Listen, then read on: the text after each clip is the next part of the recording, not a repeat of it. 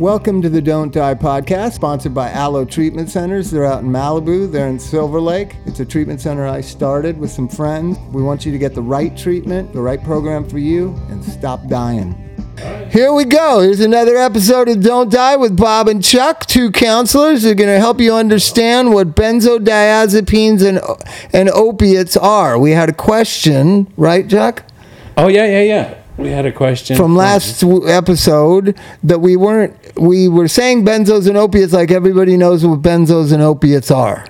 So, do we want to list them? All the things that you use to sleep or for anxiety, those are benzodiazepine. Lunesta, Valium, Xanax, Klonopin, um, Valium. Ativan. Ativan. That that's our Right, throw it out guest. there, yeah. The mighty Jack is our guest, piping in. Oh But- yeah, hello, Jack. so- Jack Grisham. The the genius of Huntington Beach. Ooh. The, the sage of the Orange County. The man who, when I was 18 years old in the parking lot of the Cuckoo's Nest, I, th- I thought, if I ever get like that, I would never take drugs again. what, what does that mean? If you ever get like that, Too bad that didn't work. He was scared. He was like not scared of anything. You're too young to remember. He was not scared of anybody or anything. I was scared of everything and everybody. And to see a guy pumped up with loads or whatever was your forte back then, Jack. Not Yeah. scared of adults or doormen or cops or anything was you know, you would think it would be awe inspiring. It was more like a warning if you get that crazy. You can spend your life like this. yeah, that was. Yeah. And there was a movie came out about the cuckoo's nest. I saw. Yeah, I used to tell the kids, the kids, you know, that joke about I've been fucking my life up so long that the kids think I'm keeping it real. they just they don't have any idea that there's no other channel than the one I run. That's So- it. And you're legendary in punk rock and in politics and in sobriety and in folklore of Orange County. And it's good to have you here on the show because we're most Yeah. we're mostly focused on kids dying. I guess Chuck had another kid die over the weekend or on Father's Day. So depressing. You ever seen Yeah, so many rough. kids dying, Jack? You've been around this forever. I've never seen it. not like this. Not not as much as it is now. You know what I mean? I remember like when I was in high school and later on I right out of high school, you know, whatever, in the twenty early twenties, were real rare. You know, so rare that and now it's like people just left and right. It's crazy. I lost my nephew, lost my friend, lost my first wife. I I mean people just bam, bam, out, out, out and dead. It's And- not just out and drunk, it's out and dead. I know, and the and you know I I get to see all the stuff because I'm uh, associated with Dr. Drew, and he gets to see all the, the you know all the you know the autopsies and all what's going on. And apparently, what's been happening over years and years period of time is millennials who started their drug experience at 13 and 14 um, not with pot and whiskey they stole out of a neighbor's house, but with Oxycontin. So when their first drug experience is basically morphine, their tolerance by the time they go to street drugs at 17 16 17 18 is that w- w- what the drug cartels were noticing is they weren't they weren't converting uh, you know clients so easily because if you've been doing two 80 milligram oxycontins for two years you take one shitty bag of mexican dope from downtown la you're not even going to feel it. And here's this big Right. scary thing you were going to do heroin um, and and they were not they were not it wasn't registering in their opiated brains. They were not impressed. And so what the cartels did was was uh, you know lift more and more the the purity of the heroin until it really held customers much like a methadone clinic you know how they g- keep moving you up until you stop using heroin that's what the cartels that were doing Yeah, that. See, I, I was lucky because that was never my bag. I mean, the Ativan later on, but it was like for mostly for me, it was the booze and the coke and the mushrooms and the weed and the you know what I mean. Oh, is that it? What were you? so- What were you so wasted on at the Cuckoo's Nest in the parking lot? What were just drunk? It probably, you were it just probably just could have been just alcohol. Probably just alcohol, or maybe some or a little. It could have been a little. Could have been the alcohol, the Valiums, which was always a, one of my, uh, you know, V and V vodka and Valiums. Vodka and Valium. Yeah, that, that sounds like what I saw. He was probably sober. Yeah, that's always a good combo. and and let's there was legendary people in that parking lot. What whatever happened to Pat Brown? Is he still alive? He alive? died. Oh, no, yeah. he died. He, and it was so crazy. This guy, you know, that guy got this song written about him and so crazy and running the police over with his car. He died because he fell off a bicycle and hit his head and didn't go to the hospital to get checked out. You're kidding. No, and he laid down and went. He laid down and went to sleep, and uh, he Same laid down as and went to sleep and just died. that's the same story as Pat as uh, Stiv Bators was in Paris, got hit by a cab in the side and didn't go to the hospital. Bled internally. Right. Punk rockers are notorious for not liking to uh, go to the hospital or go to the go to the rehab or go to the jail. Right? I no, not at all. my first I had a heart. I was gonna say I had a heart issue going on, and my because my heart was beating all out of rhythm. So I and when I laid down, it got worse. So I figured, well, I'll just sleep sitting out. see. it's like So- this was weeks of this. So how does our generation? I'm the same way. Like I, I don't go to the doctor ever. Like I, I, I don't even know why I have health care because I'm not going to use it. But, but these kids nowadays, they love going to hospitals and urgent cares, and doctors and psychiatrists Yeah. and rehab Yeah. centers. They love it. How did we go to from this? You know what I think millennials need is a bit of antisocial personality disorder. There's no, there's no, there's no, there's no fuck you in them at all. No, no, no. Why was there so is, much? man. why was there so much fuck you in us? I, I don't know. My reaction to everything is fuck you. Yeah, first reaction. Hey, Yeah. let me do something for you. Fuck you. Oh, wait a minute. Wait a minute. You you know, I, Yeah. I, I tried to help a friend of mine out the other day that was all, you know, having some problems, and basically he said, you know, are you, are you trying to, are you talking about like some AA bullshit or whatever? And I was like, no, I just love, I just love you and care about you. And he's like, he was very guarded. You can't say I love you and I Yeah. care about you. It's like fuck you. Yeah. Yeah, yeah, but that's funny. but you know, I don't know what what happened to this. You know, two generations later, that they just got no fuck you in them. They're just whatever corporate America sells them as music, they dance to it, and whatever Right. whatever jeans they're supposed to have, or watches, or sunglasses, they buy them, and and it's it's really a problem when it comes into the recovery world, into the rehab world, because I'm tooled for fuck you. I'm not tooled for like nothing. You know what I mean? Right. Right. No response. No, no, no awareness whatsoever. I like would- I've sat with guys before and say, "Hey, you you understand this is a fatal illness, right? you okay? You understand this? You're you're claiming a fatal illness, and you tell me you're one of these people, Yeah, but and- they don't. and it they don't see it. They don't even respond. Like when somebody somebody told me that in 1984, and I was like, "Fuck you." Yeah. and you, So? tell, you tell them. So I was doing this lecture a couple Tuesdays ago at this this uh, rehab group, and I said. I just said, you know, what a disease is and whether you believe this is a disease or not, but it is it is genetically based, it's progressive, and it's deadly. This little 19 year old girl raised her hand and goes, I just disagree. yeah, I, yeah. I just disagree. And I was like, on what part? I And she's feel like, like, I disagree. I just I just don't agree that it's a disease. And I said, okay, then explain why somebody's paying three thousand dollars a day for you to be here. yeah.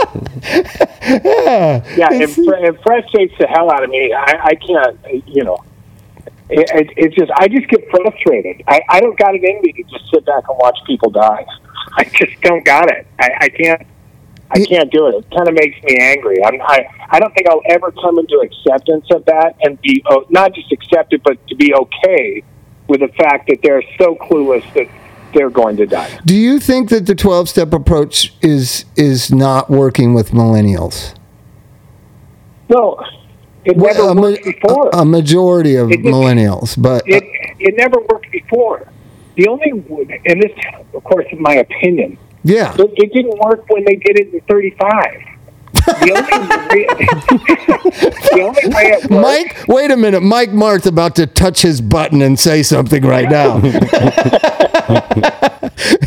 so, so Mike- uh, Mike's being silent. He's just steaming in his boots right now. It was working fine, goddammit. No, okay. And the reason why I'm saying that is the reason why I'm saying that is is because okay, if someone's awake, aware, and want to do the deal, it works 100 percent of the time, every time, Yes. every time. If someone is not awake, it's not going to work. Doesn't work.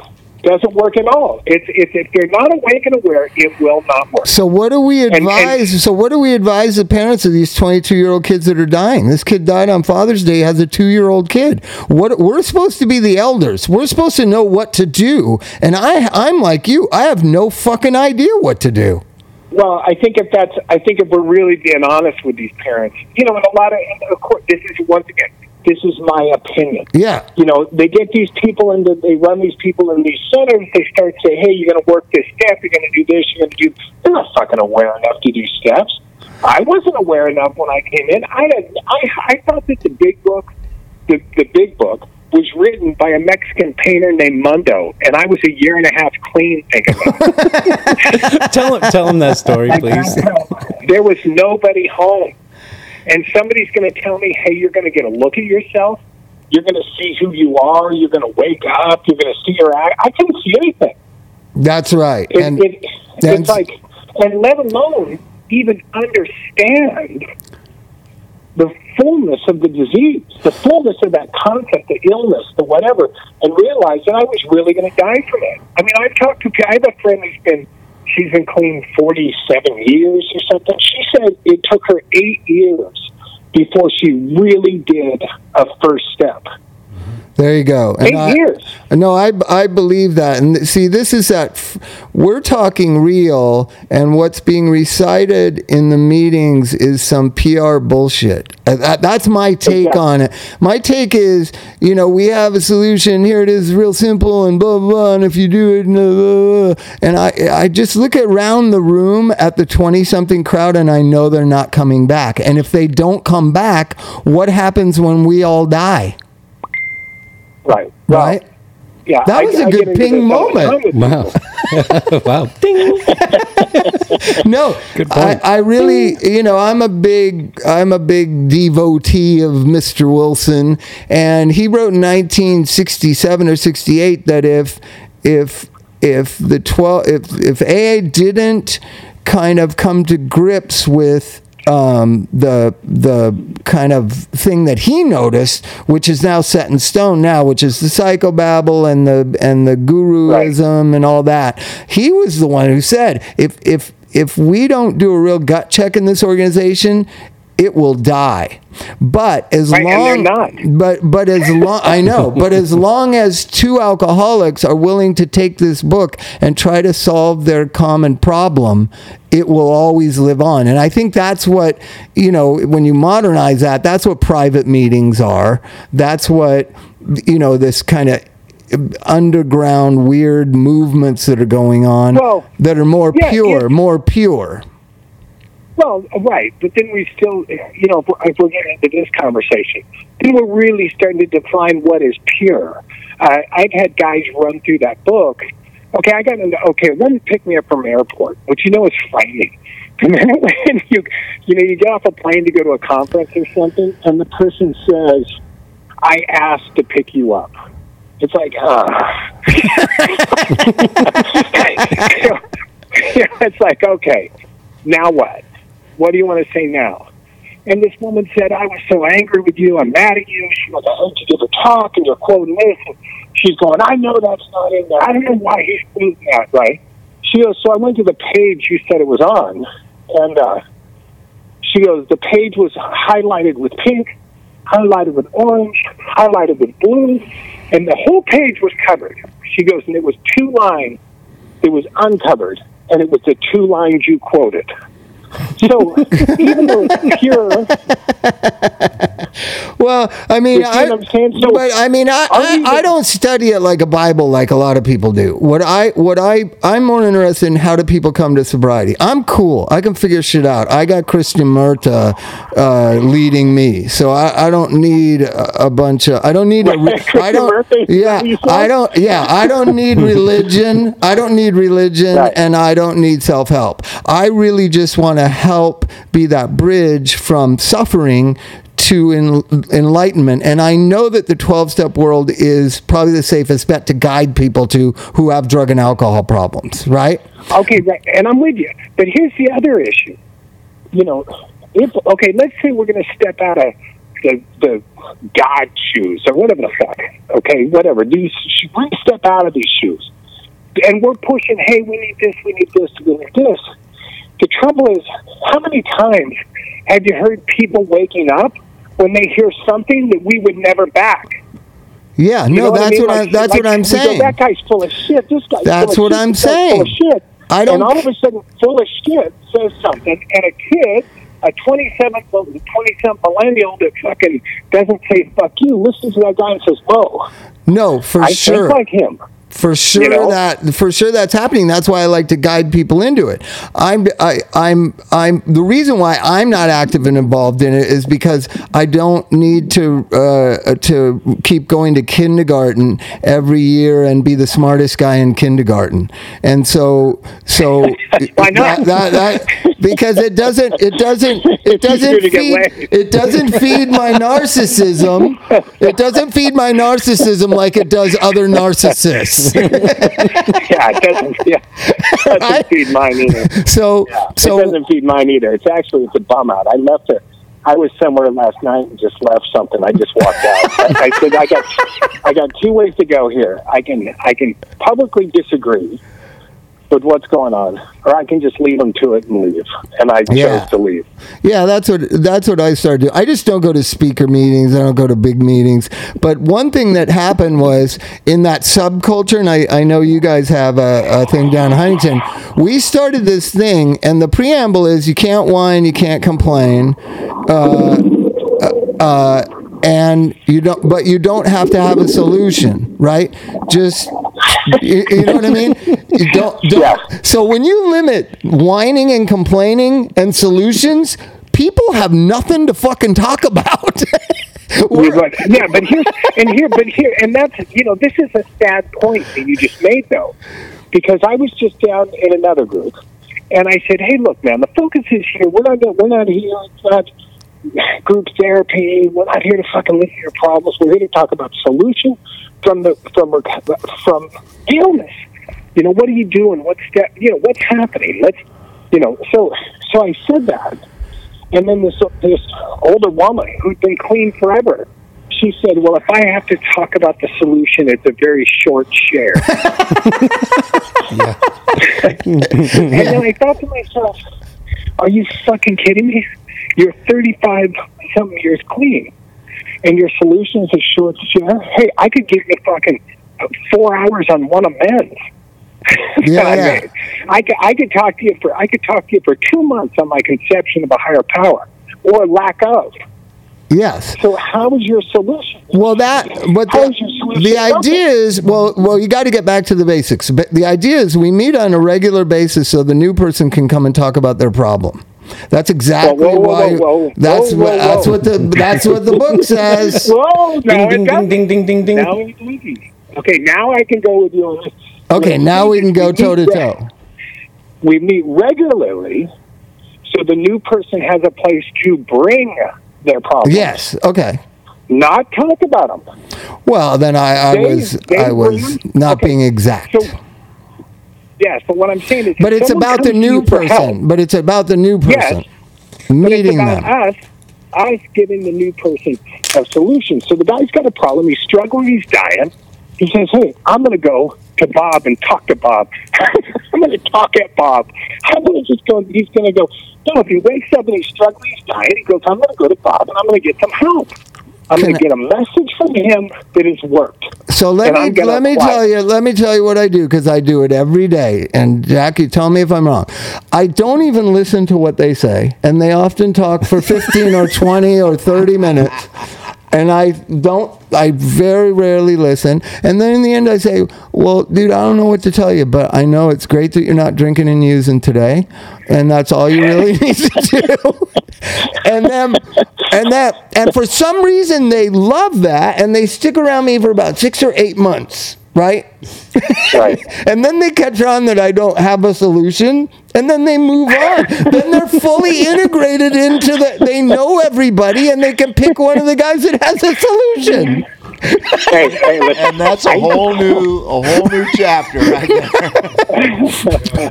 hey, I used to call this woman every every night. She said, "I want you to check in with me every night. Give it, leave a short report on my machine." So I do it, man. I start checking. You know, I check it every night. I leave a short report. And I'm finally realizing she's not listening to these. she's not listening, right?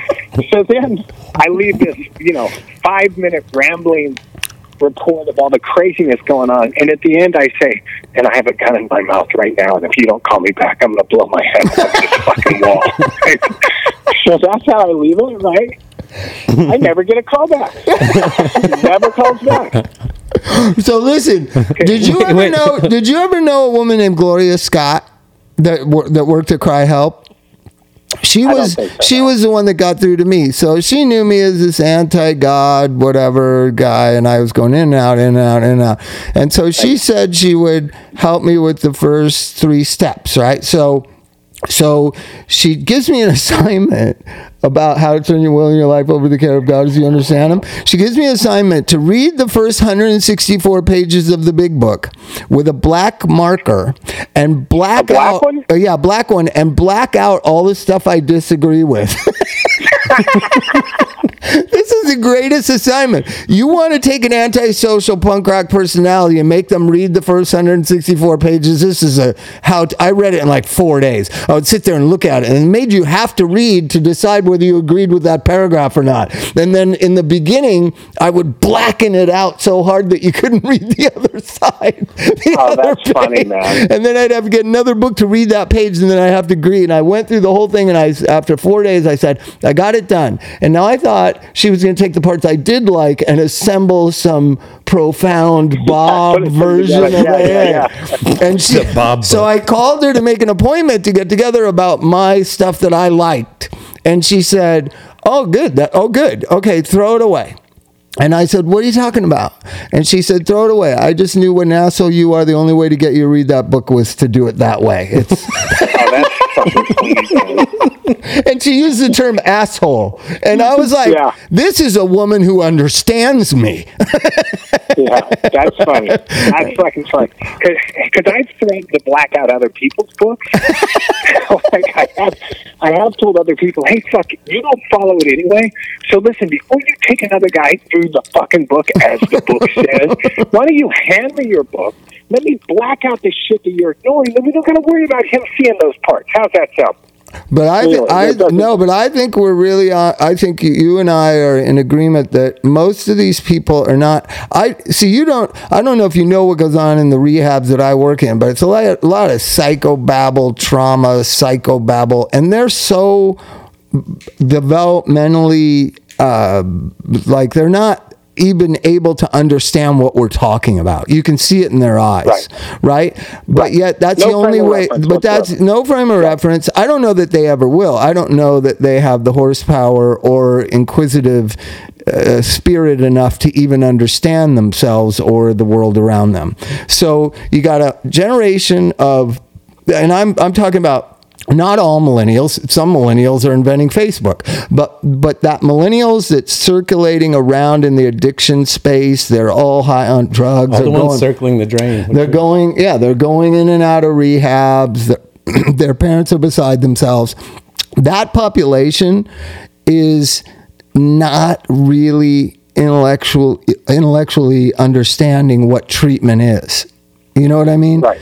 And there's no way they're going to transition into a philosophical, uh, kind of existential understanding that the big book and the 12 step world is. They don't even understand the concrete of like, you have this this problem it's deadly you need to stay here another month and really integrate into the community they don't know what the word integrate means right? Right. So so when you're dealing with a population that's so weirdly functioning, trying to introduce them to these big psychotherapeutic ideas and then these existential ideas of sobriety and meaning of life and purpose and God's will, they're, it's not going to work. I can tell you right now, it's not going to work. So the so the thing that I thought was we can just educate them on how not to die. You know what I mean? McDonald's Right. is always going to need a fry cook, and there's millions of them coming. Let's reduce the fear. Let's educate the population. Let's see the death rate go down, and then let's move on in our lives. I got I got shit I got to do. No, yeah, and that's but see, and that's where you know, I, mean, yes, yes, I agree with you. However, they're going to have to find out some way to deal with life because that's not going to quit. Yet I, It's I not going to quit. Well, so- no, I don't think I they're ever gonna. I don't think they're ever gonna be sober. I think they're always going to be taking something. It's just dying while we're force feeding them this solution for baby boomers. I, I just feel Right. we have a responsibility in that. Like we're the we're the addicts from the prior generation. We should be able to read the writing on the wall. Go, oh my God, these kids are not really understanding what we're talking about. So let's just simplify things. Don't die.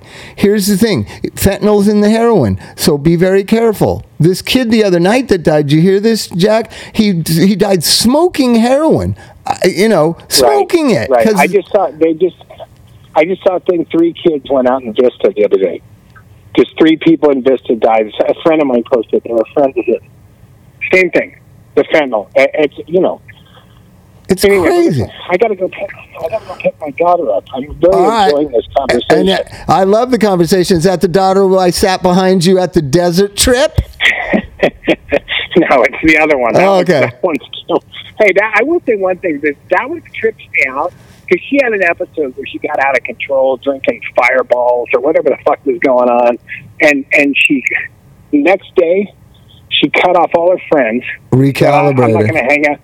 I'm not going to hang out with you guys anymore. You want to hang out with me? You can come here, but I'm not hanging out with you. So she cut off all her friends. They gave her shit for a year and a half. Talked shit on her, and she just held tight. That's away awesome. from them. See that type of told me- solution. And she looked at me and she said, "Dad, I'm not in a hurry to grow up." That- well, I, I won't say her name, but good for her. Good for her. That's Where'd that come from? that's that's that's Sounds a lot like dad. that's Sounds like there's a backbone. Well, that's some honesty and whatever. But I always want to say that. So, Jack, I just got to call you out on this. So we're I'm sitting behind them, right, at the desert trip, right, and Are you talking about Coachella? desert trip? It's a different thing. It was it's, all the Beatles, Okay, I'll- I- the I'm just- Beatles, and everything. I'm just gonna listen to you guys talk so, anyhow. So I'm loving just sitting there with my gal watching Paul McCartney play. All of a sudden, everybody stands up, and I'm like, Jesus, Jack. Because I because I'm old, I don't want to stand up. Right, right. So then, and Jack's freaking out, and his daughter's freaking out, his wife's freaking out. Everybody's like having fun. I look all around. I'm, I'm like, what the hell is going on? And it's it's uh it's Rihanna came out to sing with Paul M- McCartney. Like, Oh yeah, that made kids, everybody man. Stand love that up. Not that the Beatle guy was playing. yeah, fuck those Beatles guys. we'll all just sit here when the Beatle guy's playing. But if Rihanna comes up, we're all gonna stand up. It was the funniest oh, and thing ever. look at yeah. I I got to listen to that shit all the time too. So that was so funny. anyway, Thank you It's for all right. hanging out. Love you, Jack. have, a, have a wonderful night. Yeah, have a wonderful show. Hey, Jack. Okay. Thank you for having me on. Yeah, thank you, Jack. Thanks so for coming on. Okay, okay. Good night. Bye, you guys. Bye, bye. So there he is, the great Jack Grisham. I've known of that guy. I didn't know him, but I've known of him since I was 18 years old. That would be 37 years ago, Chuck. You know, and that that's funny because I've I don't know, I've tried to I've tried to like set you guys up on so many dates. No, we've talked about sobriety and stuff no, like but I that. mean, I just uh, I thought you guys would, you guys would get along swimmingly, and Oh, then, yeah. then it's like um, right now I had absolutely nothing to say because two of my favorite people were talking. And how cool is that for me to get to hang out and finally? it was see- fun. Did So- I tell you he gave me my five year cake by accident? I did. I did not. I was in Austin, Texas at South by Southwest speaking on the addiction panel. Mm. And I was there with Buddy Arnold, who was like, at the time, 81 years old. He really wasn't interested in seeing They Will Know Us by the Trail of Our Dead. Yeah, they were emo band with a long name. Weren't Yeah, they so uh, you know, and I'm in Austin, and I'm speaking on a panel, and I'm at South by Southwest, and it's so exciting. So I go out. Buddy goes to sleep, and I'm we're rooming together at this hotel, and I go out to go see bands. Right, this is when I knew I had a really had lost my place in civilization. So I try, I have the like, I'm on a panel pass, right? But I can't get into They Will Know Us by the Trail of Our Dead. I can't get in. I'm not cool enough. So then I'm walking down the street in Austin. I realize, oh my God, it's my fucking anniversary. Five year anniversary, oh, right? I thought it was, yeah. I thought it was the, I thought it was the next day, but it was that day because I saw the date on something. And I was like, oh my God, it's March 16th. Oh my God. And so then I'm walking by and this Winnebago's there and, and, uh, you know, Ron comes out and I go, oh my God. Hello, And Ron Emory. and he's like, What are you doing here? I go, I'm speaking on a panel. It's my five year birthday today. And those guys, all of them, went and got a little cake and we did it in the Winnebago. And it was the most meaningful birthday I've ever had. Oh, how Because cool! I was sad and lonely and feeling like a loser. because you couldn't get into that band. Long They will know band. us by the trail of our dead. Yes. Say it again. I've always remembered their name because I'm not cool enough to get into their show. I don't even think they're a band anymore. So, but I heard they were good. I'm hoping that that they had a successful career because you know but I, I just I don't Uh, it was just really you know that feeling like you're not even cool enough to get into Safari Sam's. Oh my ah, God! I get it. I, Oh my God. It happens to me all the time. But so if I had to remember the band's names of everybody I couldn't get into, I, I man, forget it.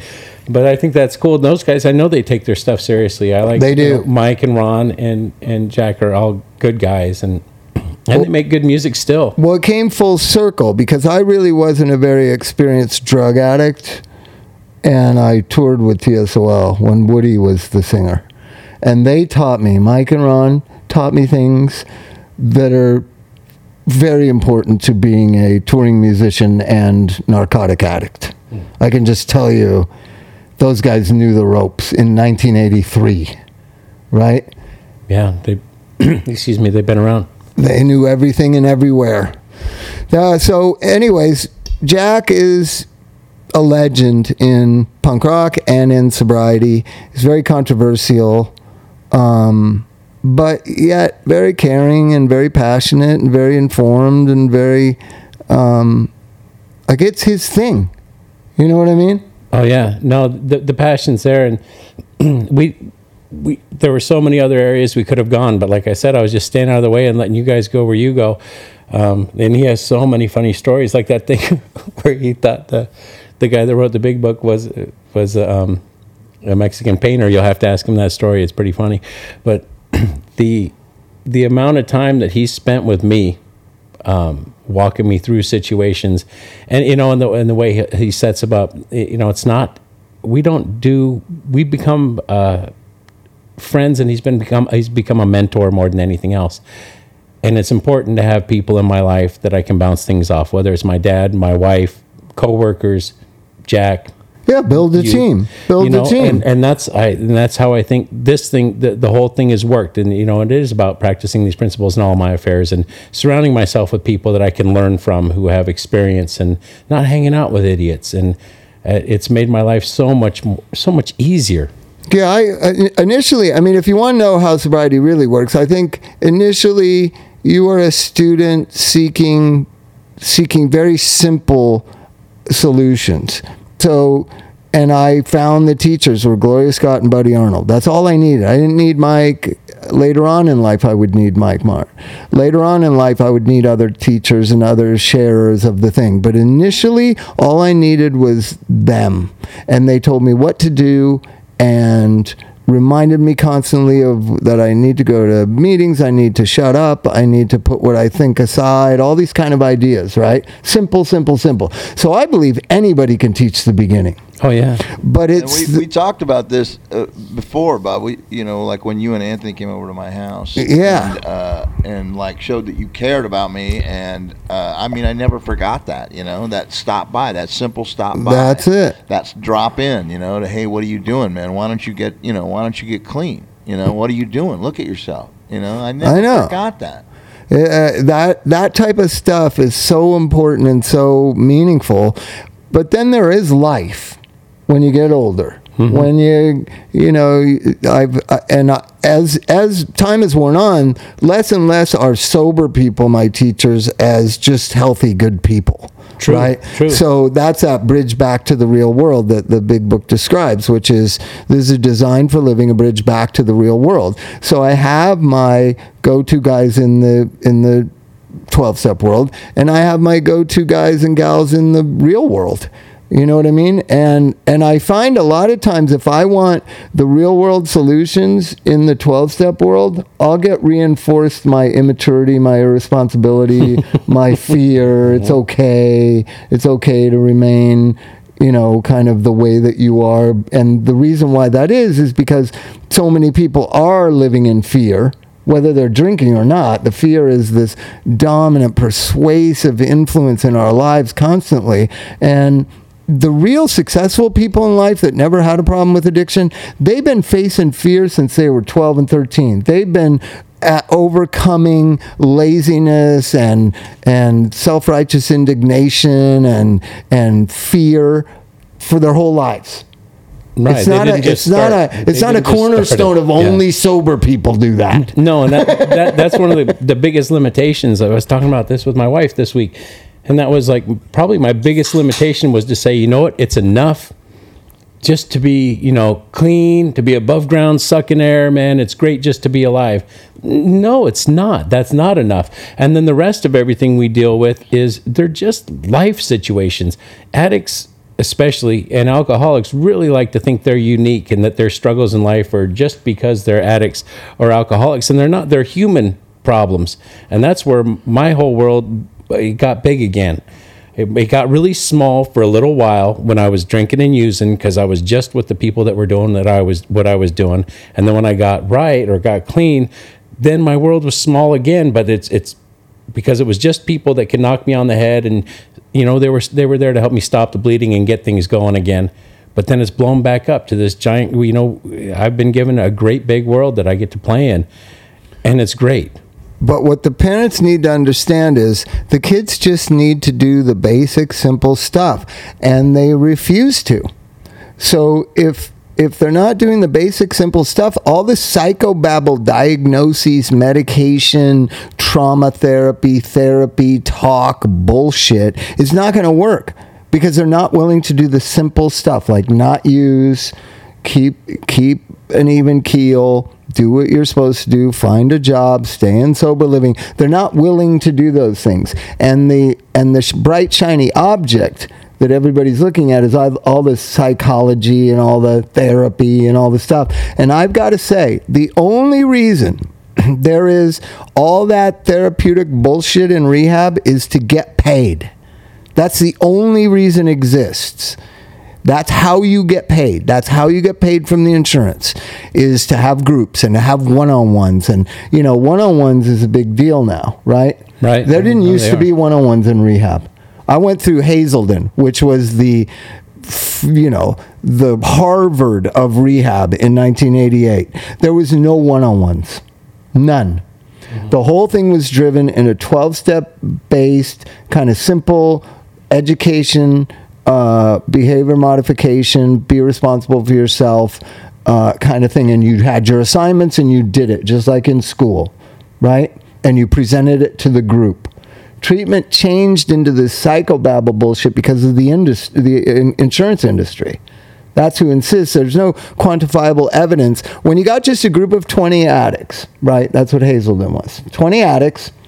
I've written out my third step. I read it to the group. I schedule when I'm gonna, right? Because there's a list on the wall, okay? That somebody's doing it on Tuesday, tomorrow. Somebody's doing it on Wednesday. Nobody's doing it on Thursday. On Thursday, I write my name, Bob for Bob F. I'm presenting my third step at step group on Thursday morning. That's how it worked. And then I read it, and then people gave me feedback. There's no way of quantifying that to an insurance company. Mm. It's just 20 addicts helping each other, right? And sharing with each other.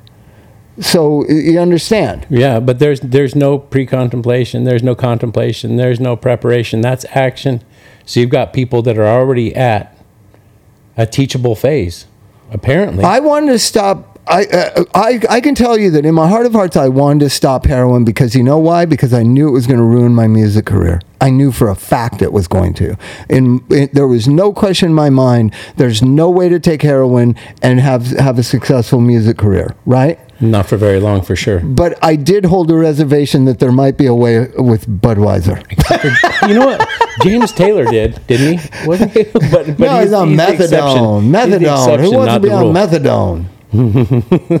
Methadone's worse than heroin. I was wondering how wow that guy was so mellow all the time. And people told Methadone. me, you know, he's been a junkie forever. But No, but harm reduction is what I suspect. So listen though. So I had the reservation of I could drink Budweiser and be successful. Uh, that's not an uncommon thing, but at least I was accepting that I had a problem, that heroin was a big problem, that heroin, I can't do it, it's a terrible thing, and I was motivated by that. And I was pretty honest about my drinking thing. Like, I don't know if I'm not going to drink. I used to say that in the groups. And they would say, Well, you're holding a reservation. And I would be like, But I'm going to try. And I did try not drinking. I lasted eight and a half months out of there, right? Went to meetings every day did what I was supposed to do. But I had that idea like somehow I just can't see how Budweiser is as bad as heroin. You No, really it- have to experience it to realize it. Right. No, that was my last attempt at sobriety. Um, not my last one, but coming out of a year and a half sober was I'm just going to drink and I'm just going to drink. Um, Budweiser. well, I just wanted to drink Guinness and like Bass. No, just, that see you could get fucked up on that. Budweiser, yeah, but, but no, like no vodka, no vodka, no, no hard alcohol. Yeah, no hard alcohol. And I wasn't going to smoke any weed, and I wasn't going to do like any weed. drugs whatsoever. And well, I it, I never considered that marijuana wasn't really like a drug. It was just something to kind of you know cool off the afternoon. No, but so so now we have addicts in rehab that aren't even willing to stop taking heroin. Right, right? No, they want to keep on the Subutex. They don't think it's a big problem. So so that's what I, I just think parents have a gut check. You gotta let's just try to get them to not die. Did did I tell you what this one guy said that I found so telling? And if I did already say this, Mike can cut it out. Mark mark this part in case I've already What said is it. it? This guy was he was saying he didn't want to taper off his Suboxone. And I said, Who does? Does and I- anybody really and want said- to? And he goes, you know how many times I go into meetings and they said if they could use without any repercussions, they'd do it right now. And that's what it is to do Suboxone. It's using without any repercussions Yeah, that's true. you don't have any of the negativity. You don't have to go get money to go get down to get the dope. You don't have to. You're not using a, a syringe. So I, it's just like, wow. The first guy who was honest about it's not just something that keeps me from wanting to get high or keep me from doing heroin. It actually gets him loaded, and he gets to do drugs without all the negativity. And Yeah. people praise him for doing it. No, I get that. I get. Listen, I'm not against Suboxone. I'm just against Suboxone for my friends that I care about. Like I, I'm honest. like I don't want people who it's not that hard to get over to the sober side, and there's a lot of love around them, and there's a lot of understanding in there. And usually, my friends are in their late, anywhere from early 40s, late 30s to mid 50s. I mean, that's a generation that really understands how to how to persevere and has tenacity and has a deep, you know, kind of understanding of life. So the why they're getting on Suboxone, I'm like, no, no, no, no, no. Come on, live at my house. We'll figure it out. But don't be on that shit. But for millennials that are going to die, I think it might be an an option. over dying. But I don't see it stopping the dying. That's the crazy thing. No, that's that's the problem. Is it? It's not stopping the dying, and you know, for a temporary measure, um, if there is real trauma, which a lot of real trauma isn't real trauma, it's um, blown out of proportion. You know, I just really like the idea of having a plan. If they come in on it, I really like to get them to commit to a taper after 30 days. Let's commit to a taper because it's so hard to kick that stuff. I go, dang it, I wish you'd never started this. But you know, you're not going to be fully sober until you come off it. I, and I, I've and I've pissed off enough people by saying I don't think you are sober when you're on it. Well, you know what? Harm reduction isn't sobriety. It might keep you alive. Harm reduction is harm reduction. It's not sobriety. That's just my opinion. And you know, I love that Jack keeps saying this is my opinion. This is my that's what we do here is my opinion. Everybody's got an opinion about everything. Like that, there's no facts don't matter anymore. You know, that, that's why I, I told Dr. Drew t- 10 years ago when it started creeping up, I said, you know what? I don't even know what sober means anymore. Right? If you can be on opiates, why can't you be on benzos? Right. If you can be on opiates and benzos, why can't you be on pot? If you can be on opiates, benzos, and pot, why can't you be on? Why can't you be drinking? just a It little just bit. it makes no sense. right.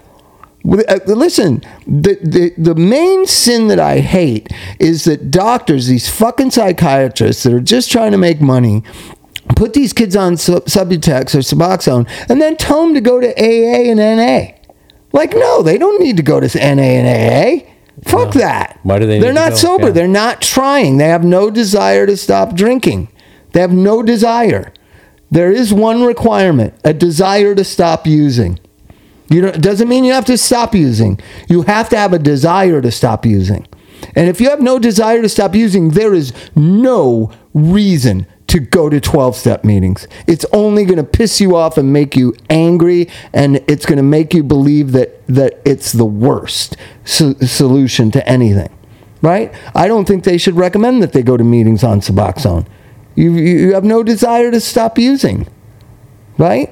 Right. Well, a lot of times, and I think if they do want to titrate off, listen, I, I wanted to ask Jack, and maybe we'll have him on it. You know, I'm old school. Like I've taken people out to my Joshua Tree house and just, you know, disconnected their car battery and taken their their you know the thing that's inside the the the spark plug cap. you're asking the wrong guy. I'm not a mechanic. So the spark plug thing. So I would say, yeah, yeah, yeah. We'll just go out there and I'll give you some volume. Everything will be okay. And they just do it with nothing. And I, you know, nothing.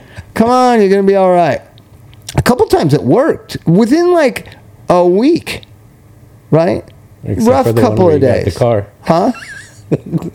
what? Isn't that where you, you the guy got the car, got a hold of the car and took the car down? Oh once? yeah, that that, that was So that's like two times that it worked, and how And, many times did you do it? about forty times it didn't work. Well, you know what? That's where we need to talk to Warren about helping people out of their But, I mean, situation and what is holding that them. success rate? Two out of forty. Let's see. That's is one that? out of twenty. That's five percent. I'm I'm the same as a rehab. Wow, good for you. Well done. All right. I can get yeah, I have the same success rate as a fancy rehab, No, uh, yeah. and it costs it costs har- nothing, hardly nothing, unless you steal my car and blow up the engine. And then then you get a new engine and it's sitting out front. Yeah. So so you know, and I and I've done it with somebody that died too, which is sad. They didn't die with me. Years, years, years, years, years later, but um, I did it one time. It was funny. I did it with this guy, and he said, um, "You have no right to hold me against my will, Bob." And I said, "I'm not holding you against your will." And he goes, "Then drive me into town." I said, "I'm not driving you into town either." but I'm not holding you against your will. You could walk. It was about 16 miles. it's about eight miles to Pappy and Harriet's, but I don't know where they'd in get the from desert, 150 there. I wasn't holding him against his will. I was That's a nice- just not going to drive into town. Right? But, uh, you know, I just think we need to try different things. Because w- what we do know, hey, the kid that you were talking about that died, right? So sad. It kills me when they have a two year old kid. Just fucking kills me, right? Still makes me angry, right? you know, a lot of my friends had two. One of them in particular had two year old kid. It was just like fuck. So, uh, he'd been to several treatments, right? Yes. This is the new thing. Right. So right. if treatment, if we're going to proselytize treatment as a solution, we've got to like at least educate people, like you know, don't die. Uh, you know, and this kid's obvious kind of thought was, if I smoke it, I can't die. True, true. And you know, and he was he was doing well. He got caught up in these people that want to pull people out and put them in another place, and he got caught up in all that idiocy. Oh, make a thousand bucks. yeah, and he got Oh, caught up in the idiocy, and and it killed him. You know, and uh, well, you know, that's not what killed him, but it, it played a part, man. So Oh, that's so sad. But we're going to try to keep fighting the good fight here at Don't Die. We're going to get more and more active. I'm going up to Seattle again to meet with the Battlefield Addiction people. Have you? I told you about that. you're going to be in Newport this weekend. Yeah. Or Newport week? on Thursday. Tuesday, Thursday, yeah. Yeah, I love Darren and the Pillars people. They're nice enough to let me use that as a platform. And you know what? Mostly, if it's only like when you were there last time, right? Mm-hmm. If it's only those 20 clients of Pillars, if they remember, you know, don't die. That's all I'm trying to do. I'm trying to plant the seed, like, don't die. I don't know. I didn't even think about stopping using until I was 27. I didn't really want to stop till I was 33. You're 20. What are you going to fucking do? You know what I mean? Yeah, That that kind of like I love you, I care about you, I don't want you to die. I want you to start reading Burroughs and on the road and get wised up to life a little bit. But there's no reason for all these kids to be dying. It's just ridiculous. And the government's not going to do anything about it. And the fucking media is not going to do anything about it. Right? When Big Pharma is mostly to blame for it. I'm not saying that they're the ones, you know, killing the people, but they got the ball rolling. I don't think these millions of kids would be using heroin if they hadn't gotten started on Oxycontin. I think that's pretty plain spoken and easy to understand. Well, yeah, it's hard. It's hard to hate opium. So you make it easy and you give it to people. You know, I can tell you, I used to love introducing people to heroin. Ah, I, I just Yeah. did. I thought it was the greatest thing ever. I thought it was the key to living life in a very interesting And kind of crazy way. open. So from 84 when I started doing it all the time until 88 when I first tried to get clean, I introduced hundreds of people to it. Only two didn't like it. Right? Odd. now now not all you know 200 became heroin addicts.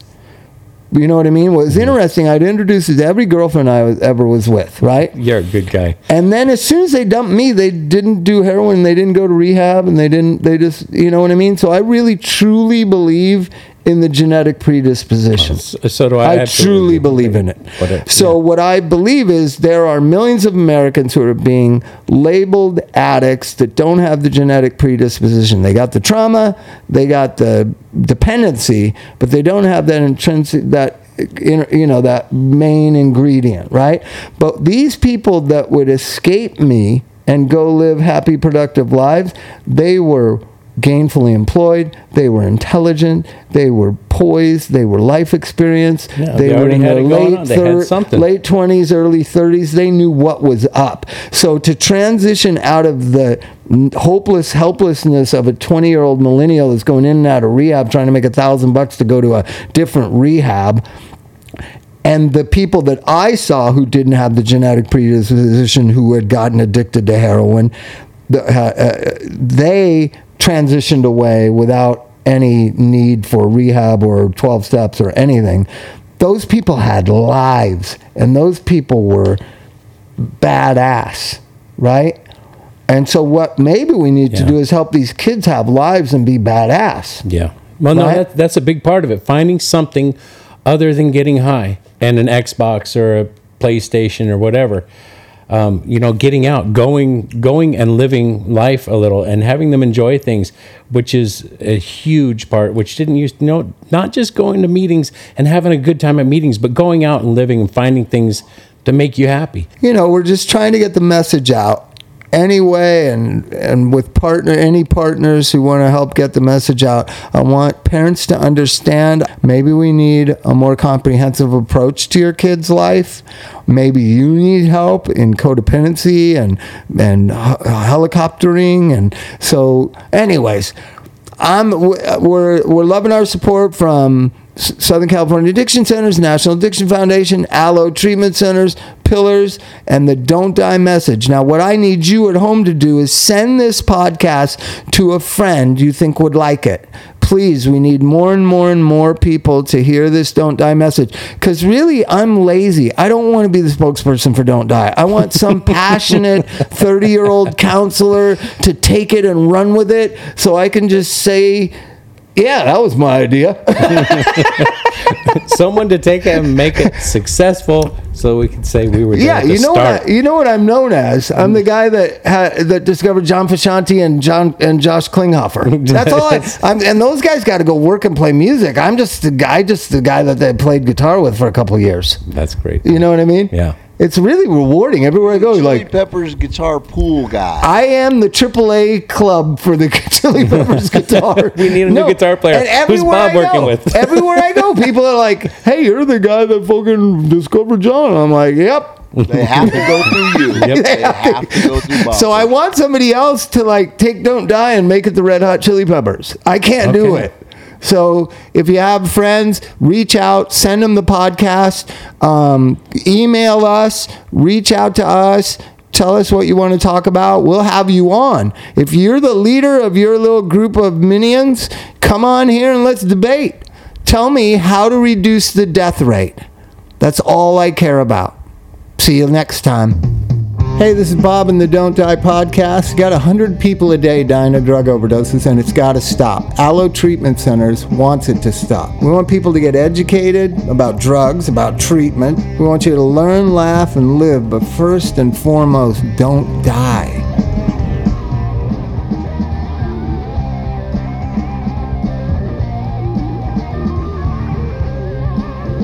Hey, this is Bob, and you can get a hold of Alo Treatment Centers at 888 595 0235. That's Alo Treatment Centers in Malibu and Silver Lake, 888 595 0235. Tell them Bob told you to call.